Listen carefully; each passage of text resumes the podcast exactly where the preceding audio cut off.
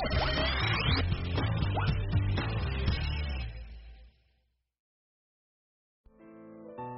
Radio xin kính chào quý vị thính giả nghe đài thương ái. Quý vị đang nghe tản văn Chơi một mình, tác giả Nguyễn Ngọc Tư, được phát trên kênh youtube Hẻm Radio. Chơi một mình Xe đứt sên cứng ngắc giữa dốc cầu, nắng ong ống trên đầu, điện thoại báo cuộc họp đang chờ, mà bài đã xong chưa vậy bà ơi, báo sắp in rồi. Và tôi ngồi phịch xuống mặt đường nóng chảy, tính coi còn gì nữa, trưa ăn cơm với khách, chiều làm báo cáo, đọc bản thảo, đón con về, nấu cơm, cho con nó ăn, xong đi đám tang một họ hàng, tối về lại cho con ăn, dỗ ngủ. Bỗng thấy đời ta mỏi nhừ, mỏi mê mãi, triền miên.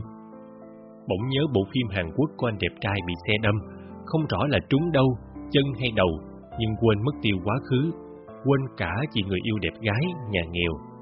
Hấp dẫn là từ cái mặt buồn nhăn buồn nhó, anh chuyển qua hớn hở tràn trở cười. Trời ơi! Và kêu lên, sao mình không quên thử chút chơi?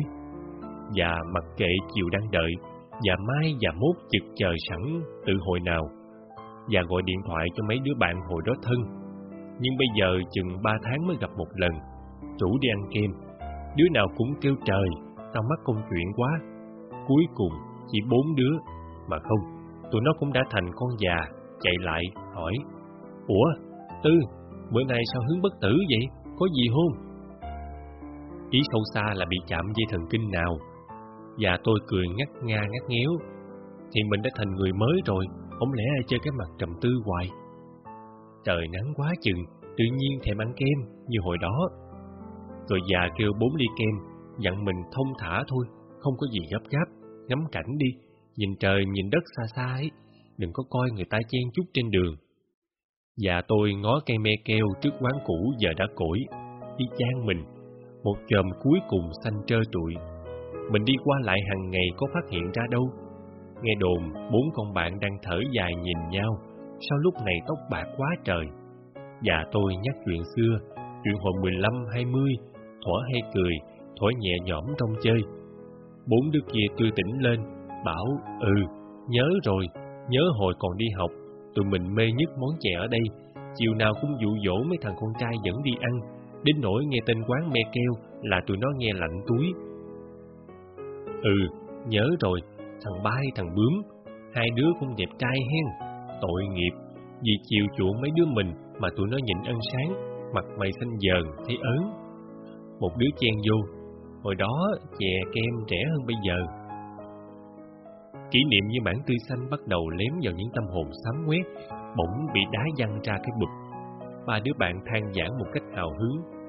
Ừ, lúc này gạo cá ga lên giá thấy ghê. Ký nhận lương nhìn mớ tiền, muốn khóc. Đi chợ nhiều khi ngơ ngác như con điên, không biết mua gì, ăn gì. Ông già bán nước mưa hôm qua bảo chuyển tới sẽ tăng giá hai ngàn một đôi. Ông nói tại vàng lên giá. Ủa, nước mưa trên trời rớt xuống mắc mớ gì tới vàng? Thì vậy mới kỳ. Và con gái sắp thi cuối cấp, má đau chân, chồng lơ là chuyện nhà, chắc là có bộ nhí ở ngoài. Dạ tôi thầm kêu lên hai tiếng, trời ơi! Mình đã như một sợi chỉ đứt trời, như ngọn cây bị cưa lìa, đã quên mà đám bạn bè vẫn bị đời triểu nặng. Nên trong cái cách ăn kem cũng thấy tội. Đáng lẽ phải nhấn nha mút từng miếng nhỏ, sướng trơn, nghe cái lạnh dịu dàng buốt qua răng, ngọt ngào tan trên đầu lưỡi. Bạn của già tôi nhai sồn sột, làm như nhai miếng thịt trâu luộc mẻ, nuốt trợn nuốt trạo, nuốt dội nuốt vàng. Từng người từng người một đã mắc bệnh thắt thỏm hết rồi.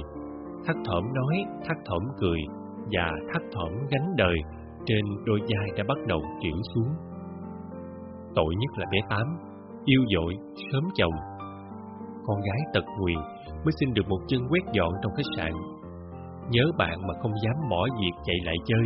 Sao đời đau như thế mà chẳng muốn lìa Quên cho rồi. Tắm cười trong điện thoại Mà giọng nghe như chớm nghẹn ngào. Tao mà buông sụi con tao nó biết dựa vô ai. Cả bốn đứa ngồi đây cũng vậy Chẳng ai quên chỗ đứng của mình Mà có vẻ không muốn quên.